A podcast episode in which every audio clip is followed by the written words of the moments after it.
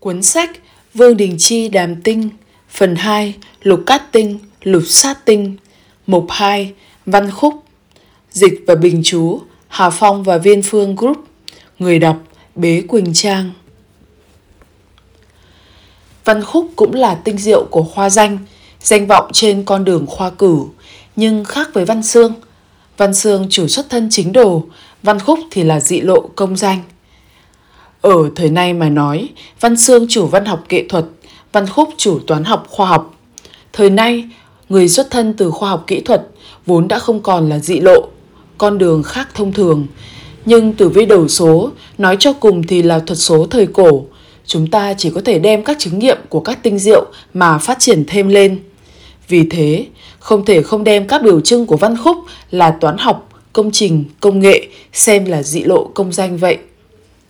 Cho nên cung bệnh có văn khúc, hóa khoa, khi hội chiếu hóa kỵ thì bệnh chủ chỉ nên nghiên cứu khoa học, công trình, còn như đối với văn học nghệ thuật chỉ có thể là có hứng thú chứ không thể tinh thông. Văn xương đại biểu cho văn tự, văn chương, văn khúc đại biểu cho khẩu tài, đây cũng là chỗ khác nhau của hai tinh diệu. Văn khúc cũng là thuật số, cho nên cổ nhân nói văn khúc thái âm là cửu lưu thuật sĩ, văn khúc không nên hóa kỵ. Trong rất nhiều tình huống thì so với văn xương hóa kỵ lại càng xấu hơn. Ví dụ như tử tham tại mão, đồng chiền với văn khúc hóa kỵ liền là cách cục vì cờ bạc mà phá ra. Có một người đối với thể thao vào lúc sáng sớm rất có kiến thức, mỗi khi cá độ, đua ngựa đều thua lớn, chính là kiểu cách cục này vậy. Giả như nếu văn khúc không hóa kỵ thì tất không đến nỗi như thế. Khi vụ tham ở xỉu mùi cùng văn khúc đồng chiền, Cổ nhân nói rằng đề phòng tai nạn sông nước, cho nên có thể xem tổ hợp này là vận hạn có tính chất chắc trở phá bại. Văn khúc hóa kỵ, cổ nhân gọi là ám diệu. Ý nghĩa này tới cuối đời Minh đã dần mất đi. Thuật sĩ cho rằng ám diệu chuyên chỉ cự môn, bởi vậy liền đem ám diệu trong câu phá quân ám diệu cộng hương, thủy trung tác chủng, ngộ nhận là cự môn. Trên thực tế thì chính là nói tới văn khúc hóa kỵ. Kỳ thực, sát phá tham gặp văn khúc hóa kỵ đều không tốt. Ví dụ như thất sát gặp văn khúc hóa kỵ, cổ nhân gọi là kẻ trá ngụy. Văn khúc cũng mang tính chất đào hoa, khi toàn bộ các sao đào hoa hội hợp, nếu lúc này văn khúc đồng độ, thường thường biến thành đào hoa. Thời nay, vì các ngành nghề được phổ biến tới tất cả các giới tính, cho nên rất nhiều ngành khi làm việc đều có sự giao thiệp với người khác giới, có thể xem đó là sự hóa giải.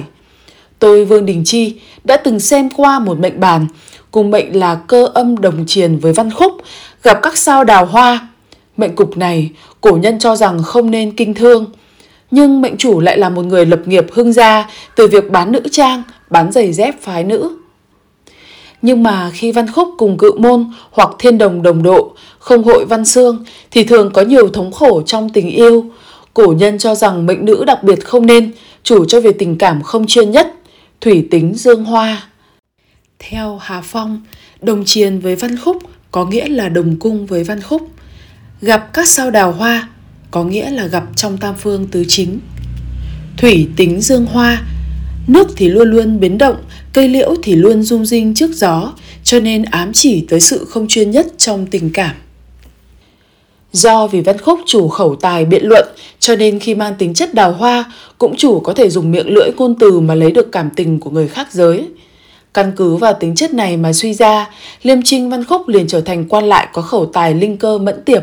Duy tất phải có các sao, thiên lương, tử vi, thiên phủ, gặp xương khúc rồi sau mới chủ thông minh.